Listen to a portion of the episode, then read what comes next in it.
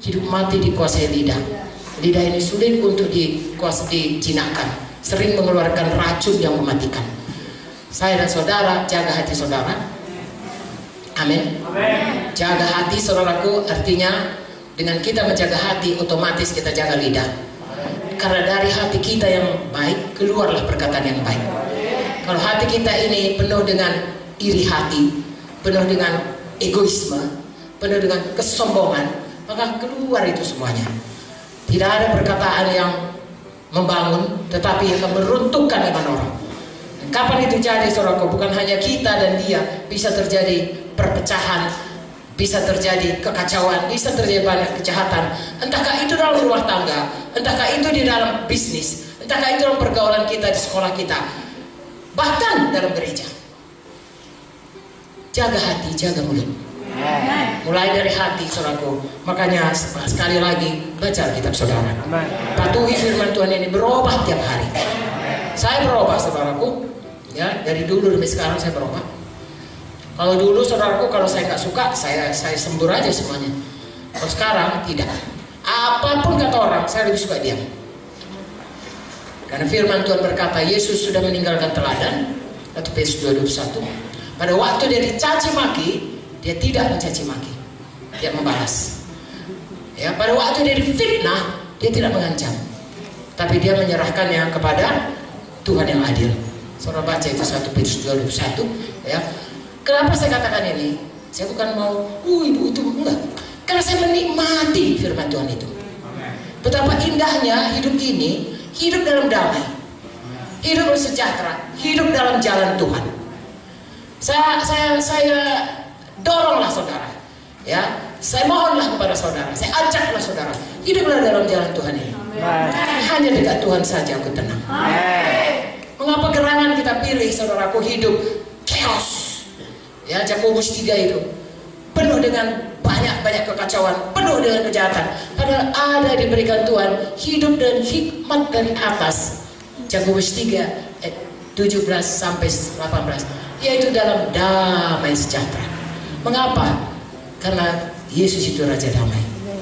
Ya, saya sangat bersyukur saudaraku sebelum saya selamat Apakah yang menarik hati saya datang menjadi orang Kristen? Saya punya banyak kesempatan menjadi agama lain, saudaraku. Ya, ya segala macam agama. Karena kawan saya banyak, saudaraku, dari agama apa pun ada, dari tidak beragama pun ada. Free thinker yang merasa dirinya pikirannya yang ini banyak, saudaraku. Aku nggak mau itu dia katakan aku. Yang penting aku apa yang aku mengerti yang aku mau ikut. Agama-agama itu gak betul itu. Itu pun ada kawan saya saudaraku. Tapi pada waktu saya baca Alkitab satu perkara yang saya lihat, Yesus itu damai dan mengasihi. Menarik hati saudaraku. Ya, tidak ada yang lebih daripada Tuhan Yesus. Lalu saya sangat bangga saudaraku. Akhirnya Tuhan mau saudaraku menyelamatkan saya, menjadikan saya anaknya, menjadikan saya biji mata kesayangannya dan memberikan kasih karunia melimpah-limpah puluhan tahun sehingga apa pun yang jadi saya tetap berkata Yesus itu baik Amen. Yesus itu baik Amen. Yesus itu baik Haleluya jadi khusus untuk hari ini mana kita sudah melaksanakan KKR saudara dan saya semua kita terutama saudara yang berhubungan langsung dengan jiwa-jiwa itu sudah menjadi seperti tadi anak tetapi firman Tuhan perintah agung ya mengatakan tidak cukup anak itu hanya lahir. Kalau saya orang tua, lahir anak dibiarin, saudara pasti marah kepada saya. Seorang tua yang membiarkan anaknya tidak diasuh, tidak dirawat, tidak dididik, akan berkata itu orang tua patut dimarahin atau masuk rumah jiwa. Tetapi sering sekali dalam kita menginjil, sudah selesai penginjilan, lalu kita rasa itu sesuatu yang sudah selesai, tidak. Tuhan berkata, beritakan Injil, jadikan seluruh, semua bangsa muridku. Saudara dan saya harus memberikannya. Untuk itu ada gedung gereja. Untuk itu ada gereja. Yaitu untuk menghimpunkan eklesia. Orang-orang yang menyerahkan dirinya untuk mau jadi murid. Tentunya saudaraku tidak semua mereka sukarela. Ada musuh yang mau menarik mereka kembali. Itu sebabnya kita kunjungi mereka. Kami selalu mengatakan kunjungan yang paling berhasil adalah kunjungan 24 jam pertama. Begitu KKR, begitu saudara kebaktian minggu, kunjungilah dalam dua papa. Ini teori yang baik. Adalah baik kalau kita ikuti. Ya, kunjungi, lalu kemudian layani dia, pastikan dia, betul-betul dia melekat kepada Tuhan. Ya, kalau dia sakit sembuh. Kalau dia keselamatan, teguh keselamatan. Kemudian pastikan dia mau betul-betul mengikut Tuhan. Itu bahagian kita seperti bayi kalau bayi lahir saudaraku, saya kan dokter anak. Ya. 24 jam pertama itu ada masa kematian yang paling berat. Ya, kami memasukkannya ke dalam inkubator. Ya, supaya anak itu tidak mati karena angka kematian tinggi. Kemudian satu minggu pertama ada istilahnya kematian minggu pertama. Itu juga. Kemudian kematian satu bulan. Kemudian kematian setahun. Lalu yang berikutnya tidak begitu banyak lagi.